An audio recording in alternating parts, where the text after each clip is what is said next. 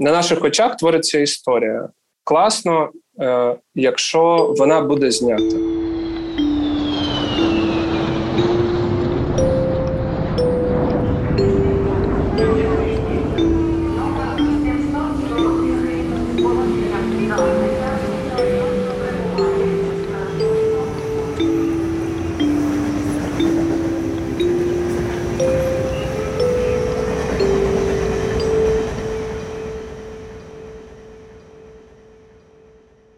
Це 19-й епізод подкасту Ще один день. Сьогодні знайомимо вас з українським документальним кіно та його творцями.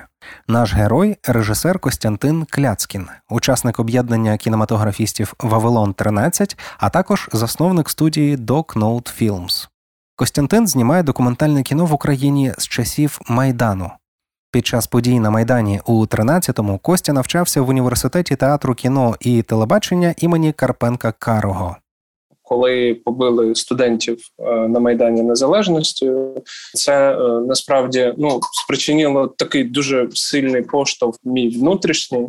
До того, щоб е, щось робити. Я тоді ще був фактично теж студентом, і для мене було е, для мене було дуже важливо якось відреагувати.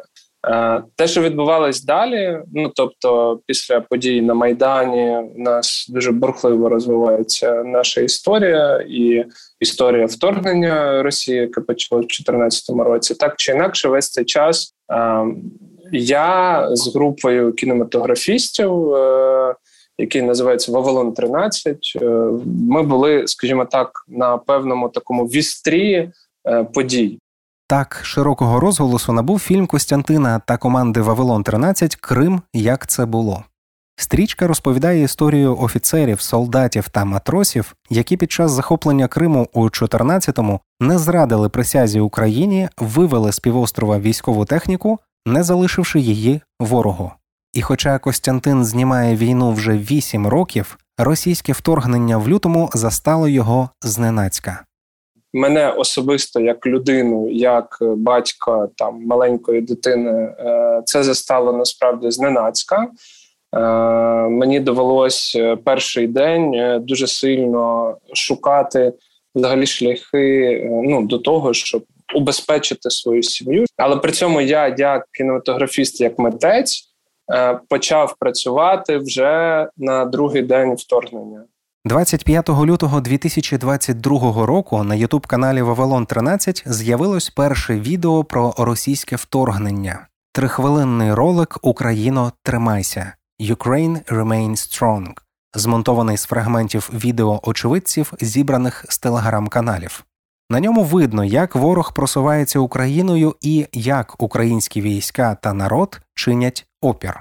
З масштабнішими проєктами спершу було складно, адже спрацьована команда Dog Note Films опинилася в різних куточках України. Фільмування відбувалось досить так спорадично, бо десь виникла можливість. Ми поїхали там в Кривий Ріг, десь виникла можливість.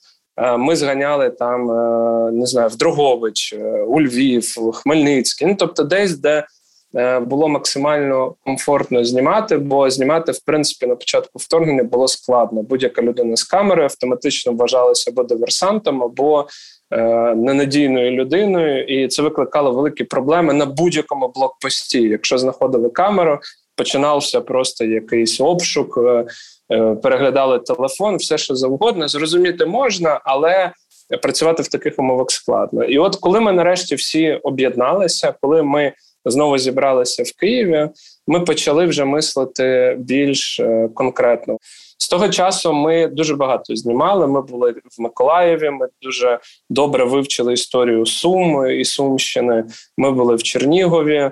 Е, ми багато знімали в околицях Києва, Буча, Ірпінь, Гостомель, Ворзель.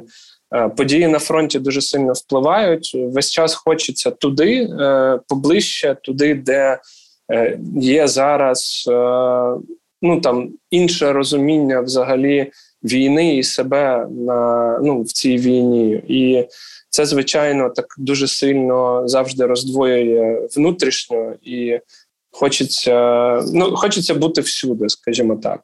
Війна підкидає непрості сюжети, але фіксувати їх необхідно, вважає Костя. Герой, який місяць був в окупації. В Бучі була надзвичайно жорстока окупація. Така кількість е, просто насилля, розстрілів. Е, вона я ніде не бачив от такої концентрації ненависті, яка була в Бучі. Е, і ось звичайна людина, це звичайний хлопець, який пережив кілька зачисток, як росіяни називали, е, який ну, вижив типу весь цей час. Коли росіяни пішли, перше, що він зробив, це було дуже обережно. Він почав ходити навколо там свого дому, кілька вулиць, не більше, бо незрозуміло було росіяни. Була практика залишати снайперів на дахах. Ну могли просто людей стріляти, як на цій вулиці Яблунській, та що зараз відома як вулиця Мерців. Е, більшість цих людей застрелив снайпер, який сидів на горищі. Мені показували те горище. Ну тобто для розуміння. І ось людина, перше, що зробила, вона пішла і почала знімати е, на телефон. Просто все, що бачила. Тоді на вулицях Бучі стояли так звані евакуаційні колони, бо вони ну це просто були постріляні машини, де людей там місцеві десь по ночах просто прикопували поруч, щоб вони належали в машинах, не гнили. І він це все знімав. Е, на наступний день він пішов далі. Ну тобто він пішов провідувати своїх знайомих і всюди знімав, і всюди бачив одне і те саме. Е, я його питаю: ну а на що ви знімали? І він каже: якщо я зараз цього не зніму, скажуть, цього не було. І е, чимось схожим, можливо, я керуюсь, коли роблю документальні фільми. Костя розповідає, чому так важлива робота документалістів під час війни і чому швидкість має значення. Е, Воно все дуже згладжується. Те, що ще місяць тому було дуже живо, викликало е, дуже складні емоції, е, які ну навіть там важко людині виразити. Через місяць вона їх може вже сказати двома словами. І якщо не знімати тут і зараз, якщо не знімати людей, поки у них ще свіжа емоційна пам'ять, не фактологічна. Тоді на цьому можна будувати історії, які матимуть цінність насправді в часі. Бо е, факти дуже легко підтасовуються. Люди щось забувають. В чому відмінність емоційної пам'яті? Вона може бути трошки не така точна, але вона е, з точки зору фактажу, але вона дуже точно передає стан людини. І якщо людина пережила е, такі страшні речі, які відбуваються в Україні, Її емоційна пам'ять е, вона буде найкращим індикатором в принципі того, що було. А якщо ти знімаєш не одну людину, а декілька, через оцей калейдоскоп емоцій можна зрозуміти щось середнє і насправді зробити висновки. І ці висновки вони будуть набагато більш чесними. Костя з командою багато знімає, проте не весь матеріал вдається оперативно опрацювати. Бракує ресурсів. Війна в Україні зараз не лише контент, а й контекст, в якому розвивається кіноіндустрія. Тривалий час держава підтримувала компанії та окремих митців. Багато було зав'язано саме на державному фінансуванні, каже Костя. Бюджет на культуру значно скоротився з введенням воєнного стану, але у митців є й інша проблема недовіра до окремих інституцій знайти можливість робити хороші культурні проекти і кінопроекти в Україні от до вторгнення було можливо навіть за рахунок держави. Ну, у нас був е, Український культурний фонд. У когось було держкіно. Знову ж таки, я з держкіно е, не маю, ну не мав ніяких е, ніякої співпраці після того, як стало зрозуміло, що її перетворили в ручну структуру, яка е, не керується принципом е, концепту і якості е, цього концепту, а просто перемовними якимись штуками для мене стало неприпустимо, але тим не менше. І найбільше, що в українському культурному, ну взагалі сегменті мене радувало останні роки, це суспільний мовник. Вони оголошували мистецькі конкурси, де залучали сторонні компанії для виробництва контенту для трансляції в ефірах суспільного мовника. Е, це там 25 каналів регіональних, які насправді мають там широке охоплення і так далі. Е, зараз держава повністю ну, типу, кинула культуру. Це там з однієї сторони можна зрозуміти. Е, особливо там перший місяць, коли там Український культурний фонд всі гроші віддаємо на армію, на ЗСУ. Чудово, Одно, ну, одноголосно всі розуміють нашу і так далі. Зараз взагалі не закладати підтримки ніякої для митців, це просто їх ну просто ну я не знаю, кинути культуру під час війни це дуже дивно. Одна з причин, чому Україна воює, вона воює за культуру. Е, Можливо, тому що я звик е, ну там волонтерити, умовно кажучи, да, знімати не за гроші, а за якусь ідею. Е, можливо, тому мені легше. Тобто, але е, я зараз бачу цю проблему глобально в сфері. Е, спроби комерціалізувати сектор це правильно, це корисно, це класно. Але в умовах війни при відсутності підтримки держави треба адаптуватись і змінюватись. І якщо людина готова змін, ну, змінитись, вона знайде можливість щось робити навіть в цих умовах. Костянтин та його команда знайшли таку можливість. Деякі роботи, зняті під час повномасштабного вторгнення, вже доступні онлайн і навіть вийшли на екрани в Києві. Наприклад, канікули в окупації. Історії дев'ятьох освітян з навчальних закладів Київської області, що найбільше постраждали внаслідок бойових дій. Uh, holidays in the occupation. Uh, чому це кіно uh, насправді важливе. Воно важливе тим, що ми взяли одну конкрет, один конкретний аспект е, територій, які опинилися в дуже активних бойових діях, частково окуповані, частково не окуповані ще. Е, І ми спробували розказати історію освітян. Бо по тому, що ми побачили, е, на жаль, росіяни е, цілеспрямовано знищували освітні заклади, особливо якщо вони були. Е, особливо, якщо вони добре виглядали, там як ліцей в Гостомелі, в якому вони жили якийсь час, тривали в підвалі дуже багато заручників, і ліцей просто знищений, пограбований, всі двері вибиті. Там було це був дуже сучасний ліцей. Е, там було багато електроніки, е, три класи робототехніки. В кожному класі інтерактивні дошки, проектори, комп'ютери. Ну, типу, це такий космос, навіть в моєму розумінні. Ну, дійсно. Абсолютно все це знищено. Те, що не могли вивести, просто прострілювали, ну щоб воно типу не дісталось нікому. І таких історій багато. От ми зробили такий невеликий калейдоскоп е, взагалі стану освіти Київщини після окупації, і це вилилось в повний метр документальний, який взяли в основний конкурс кінофестивалю Харків Міддокс. Тут були чудові партнери, такий е, освітній швейцарсько-український проект е, Decide UA, який е, нам допоміг, в тому числі е, допоміг з тим, щоб ми провели ці експедиції, бо там і паливо, і техніка. Ну, типу, це все ну дуже тягне за собою. І виник такий фільм. Він зараз матиме таку прем'єру на кінофестивалі. Після чого, чесно кажучи, ми хочемо спробувати зробити реліз в кінотеатрах і далі вже онлайн одразу після цього, або там на VOD платформах, або е, на якихось, е, ну або на тому ж Ютубі Вавилон 13. Ну, типу, це. Дуже важливо, щоб цей цей фільм мав свій абсолютно прямий конект з глядачем, і, чесно кажучи, от прямо зараз творити в країні, в якій триває війна, це виклик. Судіть самі, рефлексувати про події, одночасно ховаючись від вибухів у сховищі або працювати над відзнятим матеріалом у перервах між блокаутами непросто, але цікаво, ділиться Костянтин. Зараз вони з командою працюють над проєктом Мистецтво в країні війни, що покликаний дослідити місце художника у воюючій країні.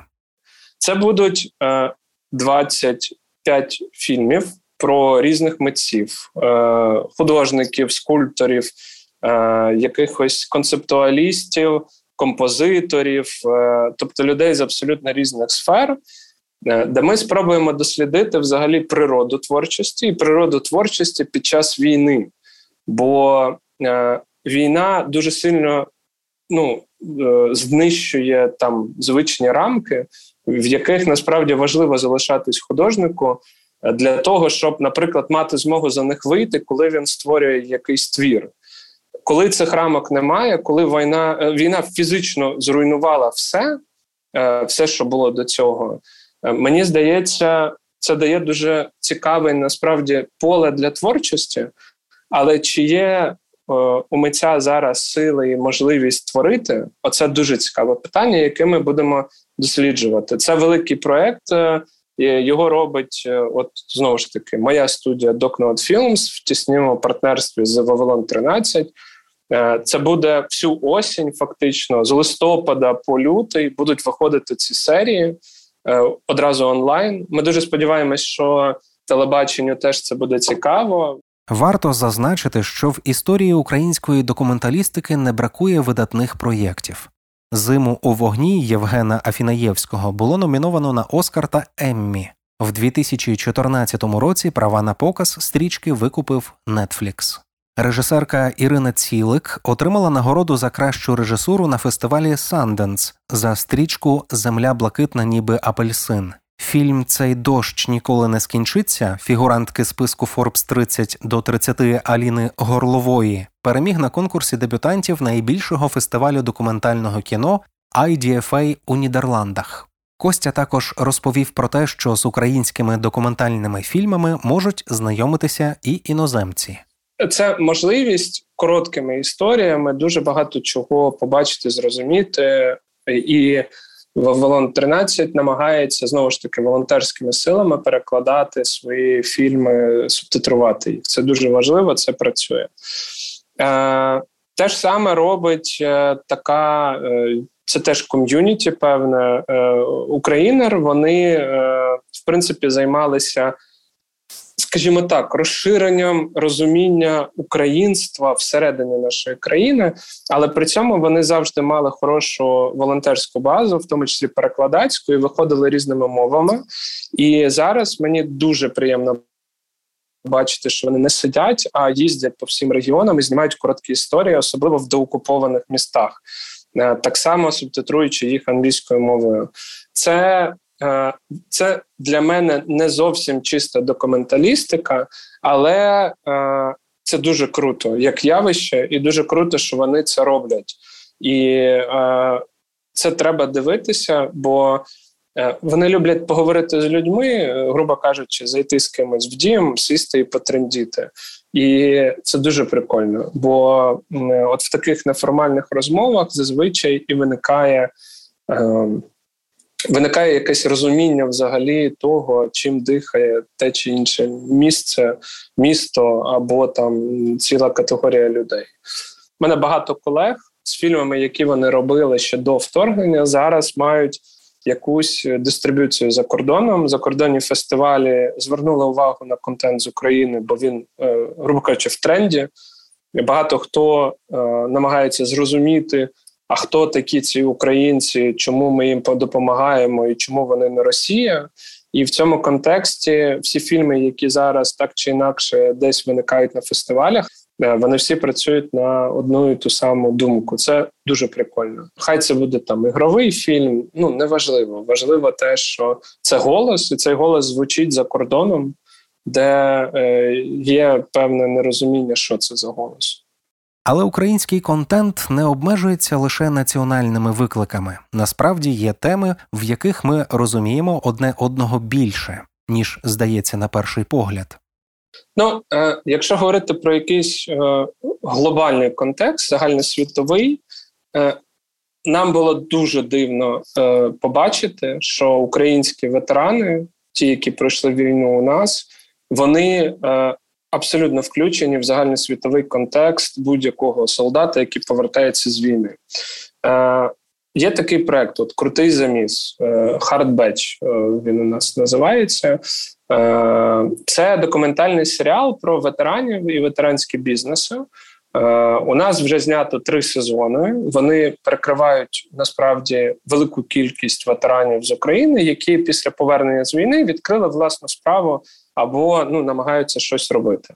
Перший сезон був присвячений київським ветеранам, ну зі столиці. Е, другий сезон це була вся Україна. У нас географія була дуже широка від Харкова до Одеської області, там і Коломиї. А третій сезон, який ми робили в минулому році, він був присвячений ветеранам е, нашим, які говорять з ветеранами е, за кордону. У нас були учасники цього сезону. Це були ветерани з США, Великобританії, Італії, Австралії. І е, от не пам'ятаю, що була якась країна. Е, але що було цікаво, в Україні є така штука: зустрілись два ветерани, які воювали. Їм завжди є про що поговорити. Неважливо, звідки вони, неважливо, хто вони. Е, це може бути людина з села, може бути з Києва. Вони завжди зможуть про щось поговорити. Завжди. Бо е, є така штука, як бойове братство, і в принципі спільний досвід. Я це знаю, бо ну ми коли знімали там на передовій в окопах, це дуже сильно відчувається, коли е, є чорно-біле життя, є ворог, є сторона. Ти знаєш, де твої позиції, де позиції ворога. Ти знаєш, звідки до тебе може прилетіти там е, смерть, снаряд, куля, що завгодно. Е, І там немає місця, там не знаю, якомусь. Е, розділенню на щось. Там всі говорять на ти. Ну зазвичай так у нас було. Е, неважливо ні вік, ні якісь там е, посади. Якщо ви разом в одному окопі, ви однозначно на одній стороні, і це не обговорюється. Яким було здивуванням, що ветерани за кордоні, ветерани наші роблять те ж саме. Більш того, навіть якісь жарти. Ну там, наприклад, наш ведучий третього сезону Е, він морпіг, е, ветеран морпіг, е, молодий хлопець. Але коли була серія з ландшафтним дизайнером з Нью-Йорка, і вони там розповідали, як мінометники, які верніше у нас це були артилеристи. Які там хотіли знайомитися з дівчатами, писали в анкетах на сайтах знайомств, що вони, типу, ландшафтні дизайнери. І е, чувак моментально вихватив. Він каже: Блін, а а ти морс, а ти морпіг, типу? Він каже, да. А, ну понятно, у нас морпіг е, те ж саме. Типу, ландшафтні дизайнери, понятно, все. Ну тобто, це така якась дуже локальна штука, але це було дуже круто, коли люди з абсолютно різних світів е, з півоберту знаходять спільну мову. Єдина перепона яких є мова. Ну тобто, там е, мовний бар'єр, і все. Цей сезон крутого замісу, на жаль, не встиг вийти на екрани. Реліз був запланований на кінець лютого 2022 року. Але зараз команда працює над тим, щоб все-таки випустити матеріал, бо багато тем, які хвилювали українських та закордонних ветеранів рік тому, стали неабияк актуальні сьогодні. У доробку Кості та його команди залишається ще багато стрічок та ідей стрічок, вартих нашої уваги. В описі до епізоду ми залишимо посилання на Костін PayPal. Додаткові ресурси допоможуть команді не лише оперативно змонтувати відзняте, але й відправитись в наступні знімальні експедиції. Наприклад, у нас є історія про Е, морпіхів, які е, в березні тримали лютішський плацдарм на Київському морі. Такий просто винос мозку, бо морпіхи на Київському морі, які дуже сильно там наваляли російському десанту, і е, там дуже надзвичайно важлива насправді історія, яку ми зняли влітку, ніяк не можемо змонтувати. Таких історій у нас лежить. Декілька, які от прямо хочеться, щоб вони були, щоб вони ну не зникли але е, ресурсу цієї історії робити немає. Так само, як, наприклад, поїхати зараз кудись, де у нас герої, яких ми знімаємо з березня, е, наприклад, там в той же Миколаїв е, або Запоріжжя, це ну. Це треба гроші, окей, там транспорт свій або там знайдемо. Але навіть просто заправити цю машину це стане ну в дуже серйозну таку круглу суму.